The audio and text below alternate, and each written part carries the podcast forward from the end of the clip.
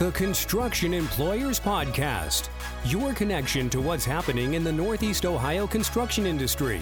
Brought to you by the Construction Employers Association. Hello, everybody. This is Tim Linville with the Construction Employers Association, and today with me is Kent Kreitzer, our Director of Safety here at the association. How are you, Kent? Good morning, Tim. I'm fine. Thank you. Thanks for having me. Well, good. This is your first time on the podcast. What do you do here at CEA? I am the safety director for the last nine, almost 10 years now. And the majority of our focus is education of the industry. Uh, we educate them and keep the industry updated on new OSHA regulations or current OSHA regulations and also new consensus standard regulations that we're going to like we're going to discuss today. Okay. What are we going to talk about today? We are going to talk about the new ANSI A92 updates to what we consider aerial working platforms that are now called mobile elevating working platforms. That uh, there are some updated to the, the consensus standards that are going to have some impact to the industry. When you say consensus standard, you're talking the ANSI standards? I'm talking about the ANSI standards, correct. So ANSI sets the best practice in the industry for safety and compliance with these pieces of equipment, right? Correct. Correct. And so, uh, why is, why are these changes being made now? So, what we're accustomed to working currently is A A ninety two point three, A ninety two point five, and A ninety two point six, and we've worked with them forever since I've been in the industry. Uh, ninety two point three is your manual propelled elevating aerial platforms. Ninety two point five is your boom supported elevating working platforms, and 92.6 is your self propelled elevating working platforms. Those are being eliminated. ANSI is updating A92.2, and they're updating and adding A92.20 with design, A92.22 with safe use, A92.24 of training. So they're requiring well, I say requiring, but their best practice is that you should design these pieces of equipment differently. Correct. These ANSI, these new ANSI standards will require manufacturers to have their newer pieces of equipment meeting these ANSI requirements. And the reason why they're doing that is because uh, as a country, we're playing catch up. We're trying to catch up to the rest of the world and national or international consensus standards. And uh, this is their first step in the process to do that. Okay, great. All right, that's not the law, though, right? That is not the law, um, though we do follow OSHA, bare minimum requirements of OSHA. Uh, OSHA does reference an ANSI standard for aerial lifts. Uh, they reference the ANSI 1969 A92 um, requirements, and we will and we will always follow those requirements until these newer consensus standards are incorporated by reference, which may take some time mm-hmm. for OSHA to implement. Sure. And why do people need to listen to this podcast? So everybody has aerial lifts on the on the job site, and there's a majority of our industry that follow the ANSI requirements over the OSHA requirements. And with these new updated revisions, there's going to be some impact, uh, a lot for some, minimal for others, on how they currently manage their uh, aerial lift fleet and or rental procedures when they have these uh, machines on a job site. This is not law we're talking about. Why would this impact contractors? This is not law, but this is risk. And there's a majority of our members here at CEA do a very good job of managing their risk. And uh, OSHA is just the bare minimum. And the risk is, as you know, is a little different world than OSHA compliance. Mm-hmm. Correct me if I'm wrong. Aren't they changing the equipment too? They are. They are. But we will discuss some of the engineering designs mm-hmm. that are going to be required on these these newer lifts as they are uh, produced by the manufacturers. Mm-hmm. And who are we going to hear from? We are going to hear from Jacob Timmerman, who is a safety and health uh, representative for Sunbelt Rentals. He's been in that position for five years, but has worked at Sunbelt for over 12. Uh, he was nice enough to come in to discuss these updates with our safety forum on July 31st. The presentation was actually pieced together by uh, Jeff Stoviak, who is the national training director for Sunbelt and who actually sits on the ANSI A92 committee to update these regulations and, and codes. Great. So, how does the presentation go? So, uh, Jacob did a nice job. He came in and he introduced uh, the new designs and a few different sections. And what we're going to hear uh, Jake talk about are changes in the design, the requirements, the newer requirements of training, um, some site risk assessment requirements as well, and also the uh, annual inspections requirements of these machines that are going to play some impact on the industry. Okay.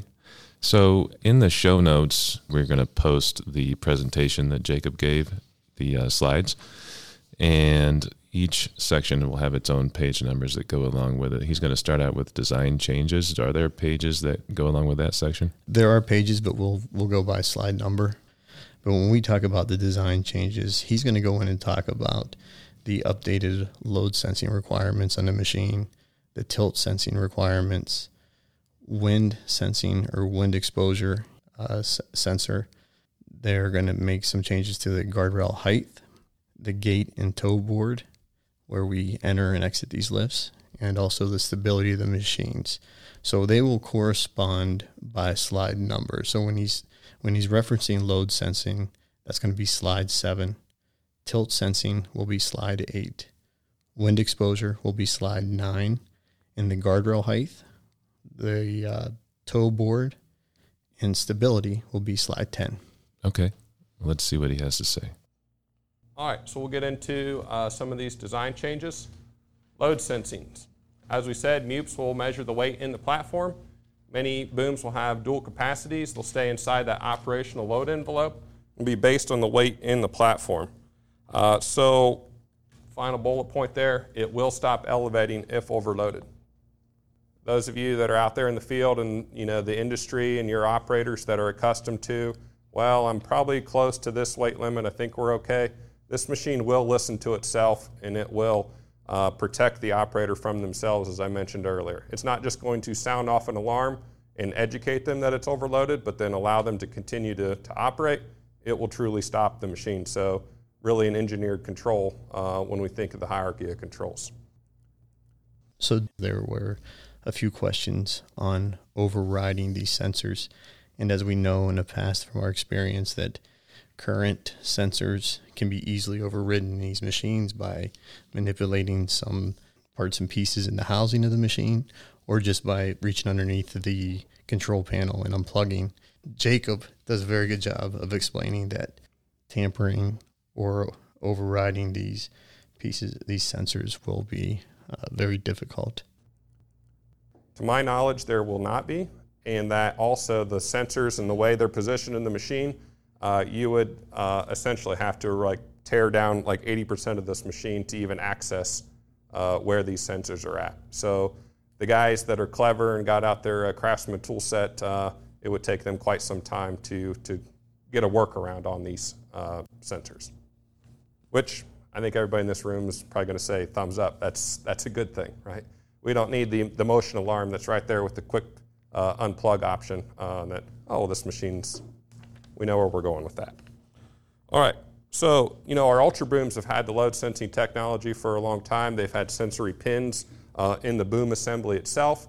These new machines will actually be in the platform. So when I step in it, we could ask the room here how much you think I weigh. We'll, we'll skip over that, but uh, it'll know what's in that platform me, the tools, the uh, accessories, so on and so forth.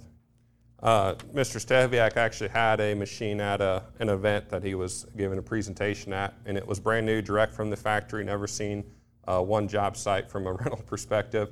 Uh, and he had a bathroom scale there and was explaining the load sensing. He actually had, you know, the four or five people weigh on the scale. They journaled it, got up in the platform, uh, and it should have been overloaded, and the machine still went right on up. And he's sitting there like, what is going on? So then you know, our mechanics and diagnostic tools can plug in. It's an analyzer tool, and it was never turned on from the factory, that load sensing. So, you know, I share that with the purpose that, you know, if just because this machine showed up, we're going to do our due diligence, you know, before we green tag a piece of equipment delivered to a job site to make sure it's turned on, it's calibrated, it's correct. uh, but it's not impossible. You know, wherever you source your equipment from, just be aware of you know different configurations and that we can't ever make that assumption that hey this thing's turned on and our guys are going to be protected from it. Okay, uh, talking about some more design changes. Uh, as I mentioned, you know one of the main causes of tip overs is you know tilt sensing. It's out of levels. Uh, MEWPs will measure how level the lift is, and they will shut down the lift and telescope as well as drive if uh, out of level when elevated. So Kent, he talks about the term MEWP. What is he talking about? So this is an adjustment for everybody. A MEWP is a mobile elevating working platform. An aerial lift. What we used to call, or we still call, and probably will call, an aerial lift. Okay, so MEWP equals aerial lift. Got it. Correct. So alarms and warning lights will sound, but then this machine, like I said, it will actually listen to itself uh, and not allow the operator to, to go beyond. You know what I think those bottom two points are pointing out is, is that, you know, as you increase in elevation, the sensitivity to what it will tolerate decreases, which is all very logical, simple mechanical, you know, physics uh, of levers and fulcrums and how that additional height, uh, we need to reduce the sensitivity to uh, the, the tolerances. Wind exposure. So it's probably no secret, many people are aware that 28 mile an hour uh, wind uh, tolerance to going up into a, a MEWP uh, and what that, what that looks like. So these are some of the decals that are on what we have as a JLG 4045R. So it's a slab scissor lift with a 40 foot platform height, 40, 45 inch working width. So that's quite a bit height in relation to a relatively narrow base machine. So they have this additional feature on it that the machine will elevate to a height of 29 feet. It will stop, and then the operator must uh, activate this no wind or wind selection in order to get to the full 40 foot platform height. So you're telling the machine that, hey, I either am exposed to wind load or I'm not exposed to uh, wind load. So, you know, I asked Jeff about, you know, measuring wind speeds and what that looks like, and he said it's always done while the platform's at full height. Uh, and that we all know that in a wide open area, uh, wind is the same at 10 feet or 100 feet. Uh, but when you think about the environments that people operate these machines in, uh, the wind speed at my six foot height out here in the parking lot would be different with the trees and the buildings and different things like that. So nothing with Sunbelt. A uh, little bit of a dork. I like gadgets. I bought this device on Amazon. It was $12. It's a wind speed anemometer. Uh, and did some little sampling myself. Uh, now it's not very sophisticated because it won't position itself in line with the direct wind. So I have to rotate it 360 and set it at max uh, speed capture. Uh, but what I found over a three day period in an 80 foot lift from about six foot of height to around 90 feet in the air is about a 12 mile an hour delta in, in wind speed change. Wasn't over, over the 28, uh, but there was a difference in it. And I just wanted to better understand that as things are developing around wind speed limitations. Guardrail heights. Uh, on our MEWPs, uh, scissor lift specifically, they're going to go from a 39 and a half inch height is what they currently are, so like a 19 foot scissor uh, fully stowed is designed that it'll come right through a standard doorway uh, as it sits in the fully lowered position. Uh, they're going to increase that platform height and it will uh, prohibit it from fitting through that door. So, what you're probably familiar with, like a 26 or a 32, where they have the collapsible railings uh, to gain access to uh, you know, inside a room such as this. so, even the smaller lifts will require that. So, I know everybody has a tape measure and I can think about it. Uh, if anybody can appreciate an additional height and guardrail in the sense of security it would take, or uh, to give the operator, it may be someone such as myself. My center of gravity is higher uh, than some of those others. So if we think about where we're at on a 39 and a half inch height, we're here, and we're going to go to here. And I walk up to a standard railing at an amusement park or different things like that, I feel like I could topple over the edge. Uh, so I actually think that's a great thing, even though uh, it may create an extra step in getting into a different uh, facility. And the mention and reference to the guardrail height, uh, they the requirements on standards are changing the guardrail height. Currently, the guardrails are at 39.5 inches high. The new standard will require these guardrails to be at 43.5 inches high, and that's going to be a struggle for the industry because majority of the times we have these aerial lifts, uh, we have them in tight places, and it's very difficult to reach our work with the guardrails at 39.5 inches high. So we're going to have to um, reconsider our our aerial lift or MEWP options when we are going to perform some work or task in those tight areas. Okay, great. The toe boards, um, you know, gates with toe boards are going to be required. No change or flexible uh, gates will be allowed. So what's currently you're seeing on like a Skyjack 3219 or a 1930 ES with the chain, it clips in. There's no toe board. It's flexible. Those are going to go to the wayside, and they'll be more along the lines of what like you would see on a Genie GS 1930. Uh, they're they're already in compliance. They have the the swing door with the full toe board across uh, the bottom there. Stability testing, this is something that we as a company are already on board with. We don't have pneumatic tires on any MEWP uh, in our fleet. They're either going to be foam or solid tires. Or have air monitoring systems. Uh, Jeff's comment there says probably not real feasible uh, that that will be, uh, be something that happens. So Jacob goes in and explaining 92.24, which is training. And this is going to be a little different, a little new to the industry and what we're um, comfortable working with now. So the training requirements, they do have requirements for the qualified person. That qualified person information is going to be on slide 12. That qualified person information is going to be not much different than what we work to now. The only difference that I can recognize from his presentation is that for every machine, that operator will have to be, or that authorized person, as ANSI will call them, would have to be familiar with each machine that individual is working with.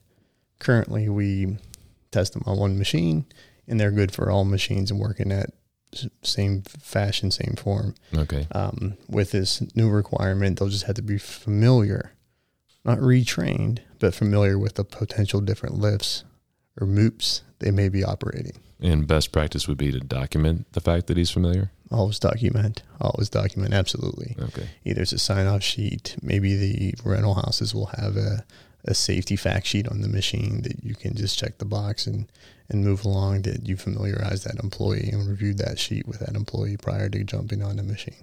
Who within the org chart of a contractor would take care of that? All depends how your business model flows and how safety fits.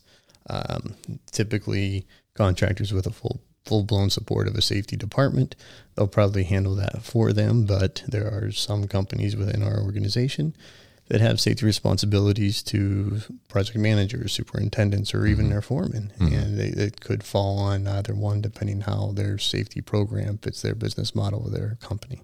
Okay. So what's new, besides the familiarizing the operator with the different pieces of lift, uh, different pieces of equipment they may be operating, is they're adding responsibilities to the supervisor, the occupants, the people riding in the machines with the operator, mm-hmm. and if it's a long-term rental, the technicians who may work on the lift. They all are required to have some sort of training. And when I say supervisor, everyone in the construction industry immediately goes to their superintendent, Right. which is not the case of ANSI. A supervisor could be a safety manager, it could be a foreman, it could be a general foreman, or it could How be do you tell? could be a mechanic. It's all depending on who that that employer deems to be that supervisor hmm. and what fits their business model and, and culture of that company. So the occupant, person in the machine, not operating, will have to have a review and for, um, familiarize familiarization of that machine, knowing the functions of the machine, and then the technician Jake talks about as well. The qualified person slide will be slide 12. The supervisor will be slide 15. Occupant responsibilities will be slide 16. And technician responsibilities will be slide 17 on the uh, podcast notes. Where do you keep these training files? So it's it's quite difficult how transient we are at times. Um, if they are a recurring employee, it's easy to keep their training in a personnel file. Right? Employees with the company long long term. If it's if it's a transient worker there for a month, two weeks, three months, it might be easier to keep that those training requirements in a job file Okay. uh, of the overall project. Mm-hmm. Mm-hmm. All right, safe use and training. Only qualified person shall operate MEWPs. You need to be trained. right? That's instructor led training issued a certification that you are qualified to operate that machine. Uh, I'm not the sales guy, but that is a service that Sunbelt 100% offers, and that we have a dedicated person. Uh, it doesn't matter where you're at in the country, we can get you trained. Uh, but here in the greater Cleveland market, over to Pittsburgh, we have a dedicated individual. He actually lives close to our store in Canton, uh, and they have a nice training facility there, a nice room about half this size that uh, they can get a good sized group into and, and do all your instructor, classroom, and hands on right there at our facility. All right, authorized. What does that mean? That means that person needs to be authorized by the company, uh, that they are a competent person, that they've determined that person's a competent person and understands, you know, what that machine is and the work site uh, that they're a part of. All right, familiarized, meaning, do you know the difference between a JLG and a Skyjack and what the operational characteristics of those machines are? Be it the standard basic c- controls or, uh, you know, what the emergency descent procedures are. Each machine is different. Uh, give yourself time to get familiar with the controls. A side note, uh, thing that's something that is passionate to Mr. Stahoviak and he's pushed and can, will continue to push is a standardized uh, operational control uh, base so that if you're on a JLG or a Skyjack, forwards, forwards, backwards, backwards, left is left, so on and so forth. Uh, for both MEWPs and uh, rough terrain telescopic forklifts. A number of incidents have occurred where a gentleman or, or a worker is on a JLG Monday through Wednesday. Thursday they come in, they're on the Skyjack, and all of a sudden their muscle memory is no longer correct. So if we standardize that, that would be an engineered solution to, to mitigate that unintentional operational control. Not there yet, but is something that he's pushing for, and uh, the position that he's in, he's as good as he's as well positioned as anyone to uh, help make that change happen. All right, supervisor training, proper selection of the MEWP for the work to be performed. Uh, includes provisions for the safe use, training, familiarization, uh, so on and so forth. Basically, the supervisor is going to be responsible for the employee's actions on their job sites. The company is going to be responsible for the supervisor. For I think a lot of time, it was always just making sure the operator is certified, they're responsible for themselves, and now that responsibility is being distributed across the organization that's affiliated with that machine uh, that's in use on it. So understanding that and what your responsibility is on it occupants, right? Fall protection, how their actions could affect stability, uh, accessories that are assigned to use, site-specific work procedures, and just general knowledge of the intended purpose and function of the MEWP controls. Obviously, we're going to follow our manufacturer's warnings and instructions. Technician maintenance training. Case where a MEWP is being rented, arrangements must be made by the owner to identify the entity that will be responsible for the inspections and maintenance activities. You know, so I guess where my mind goes with that is, is if you have a piece of equipment out on a site for a long-term rental, that you're helping communicate with us and keeping track of it, making sure that it's maintained properly, it's being inspected on a regular basis. If the annual inspection is coming up on due, that that's communicated, and that we keep your machine safe and compliant uh, during the rental cycle. So the next topic Jake will be talking about is site risk assessment. Mm-hmm. That's going to be slide 13, 14 in your podcast notes uh, slide. I can't I can't express the importance of the site risk assessment. Um, I understand how the industry has these lists delivered sometimes. Mm-hmm. I understand we get them dropped off at t- early in the morning yeah. or the night before, ready to go for the next day. And I, I can't stress the importance of following the steps that Jake references and uh, train your employees what to look for prior to getting in these machines. Sometimes the sensors might not be working properly. And that's that's a great point. So that's another point to the new updates is the annual inspection. And uh, though the annual inspection probably won't be handed over at at the time they drop off the machine, which it could be. Mm. Uh, I hope employers request that information.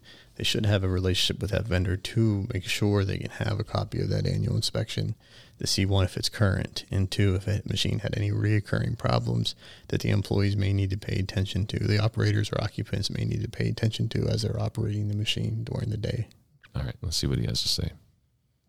All right, site risk assessment pretty straightforward on these. You guys have all done those before, right? Identify the hazards, evaluate the risk, develop control measures, communicate with the affected persons, making sure that we're selecting a suitable MEWP and work equipment associated, uh, how to access, prep, and maintain the site. Uh, maintenance includes inspections, annual, frequent, and only those that are trained and authorized are allowed to operate and or occupy. So even that second worker in the platform that is a passenger would also need to be trained in, in understanding what's going on uh, with the machine that they're in. Recognizing the six most serious and common lift accidents. Try to get these all up there, right? Getting on and off the lift, simple as three points of contact it is. Uh, I personally have to make sure that I move uh, slow enough to maintain a, a, good quality three points of contact, and that I'm closer to four than I am to three uh, when getting on and off uh, pieces of equipment. Unlevel surface or giveaways, uh, something that hits the lift or drags it over.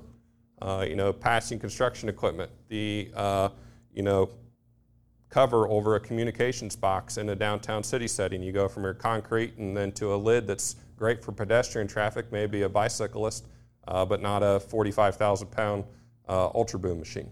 Uh, those types of things have happened. Being caught in between, you know, if you're in awareness and proximity to overhead structures or drop offs and that machine's elevated, and if yourself or a passenger is in uh, the line of fire, uh, those uh, machines are plenty powerful to cause serious harm, even fatalities. Uh, guardrails are for your fall protection. Harness and lanyards are considered fall restraint. Uh, lifts are not insulated. The big rubber tires do not prevent from electrical, uh, you know, being electrocuted. Struck by falling objects or machine, or pedestrian or spotter uh, gets run over. So those aren't up there as maybes. These things have all obviously happened. All right. Additional information there on the annual inspections. Maintain on the MEWP a means as provided by the manufacturer. We are going to use a metal stamp into the frame and the chassis of the machine. Uh, written records of inspections performed include the date, any deficiencies found, corrective actions accomplished, identification of the persons performing the inspections and the repairs. So, Kent, that was a lot to take in. What's the biggest take home you got from this presentation? It's a lot of information for sure. Uh, one, let's start calling them MEWPs, not aerial lifts, right? Uh, two, we have to understand these design changes are going to impact the way we are used to working in these machines and how we bid work and how we expect these machines to do everything we want for them. Uh, there's going to be load sensors, tilt sensors, wind sensors, guardrail heights that all will collectively impact us how we're going to do work from this point forward. It's supposed to keep you safe, but it's going to feel restrictive. It absolutely will. Okay. It absolutely will. Uh, they will not work the way we're accustomed to working in them. And that brings up my third and final takeaway is if you are following ANSI to mitigate your risk and control your risk, you're going to have to update your training requirements for your employees, your supervisors, your your you have to find a process or procedure to make sure your occupants are also trained as long as your key operators or qualified person who operate the machine. Secondly, if if you're not following ANSI and you're just following OSHA, just I can't stress the importance enough to make sure your employees are familiar enough with these changes so they know what to expect when they get them and receive mm-hmm. these machines. Mm-hmm. These machines are not going to happen overnight. Mm-hmm. Uh, Sunbelt themselves reference that it's going to take an eight to 10 year cycle to cycle out current machines that will be grandfathered in to ANSI to the newer machines as they come out. So if the machine you get is one of these new machines with the restrictions on it or the different rail heights, you can just put a piece of plywood on top of that rail and stand on top of that, right? You can do whatever you want, but unfortunately, OSHA does not allow us to. Yeah. And, and I can't stress enough, um, from my experience, just my nine years in Cleveland, I've investigated, unfortunately, three fatalities that dealt with MEWPs or aerial, aerial working platforms. Mm-hmm. And um, you hate to say it, but sometimes it's the wrong tool for the job, and that's the only tool we have, and we're going to try to make it work. And mm-hmm. those types of decisions can cost people their lives.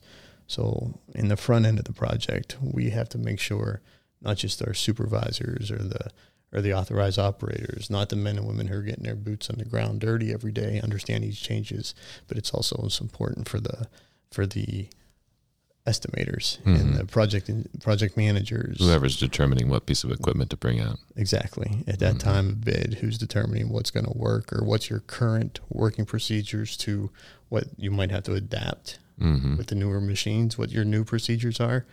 Uh, it's just not it's just not the guys and gals out there getting their boots dirty every day. putting themselves at risk. Absolutely. Yeah. All right. Thanks a lot, Ken. Appreciate it. And uh, we'll have you on again regularly to update the listeners regarding new safety requirements and programs. One thing we have uh, on a near future episode to talk about with you, Kent, is our silica safety program. Absolutely. Yeah. So the silica program we have here at CEA uh, started three or four years ago, created by our members here of the association, is assisting contractors currently around the country with being compliant with the new silica. Don't want to say new anymore; it's been around for a while, but it's going to be new to us, right? Mhm. Regardless, uh, any standard it's new is the newest. Um, going to help them hopefully be the easy button to help be compliant with the standard and protect their men and women out there working around that contaminant. All right. Look forward to that. Thanks a lot. Appreciate the opportunity. Thank you.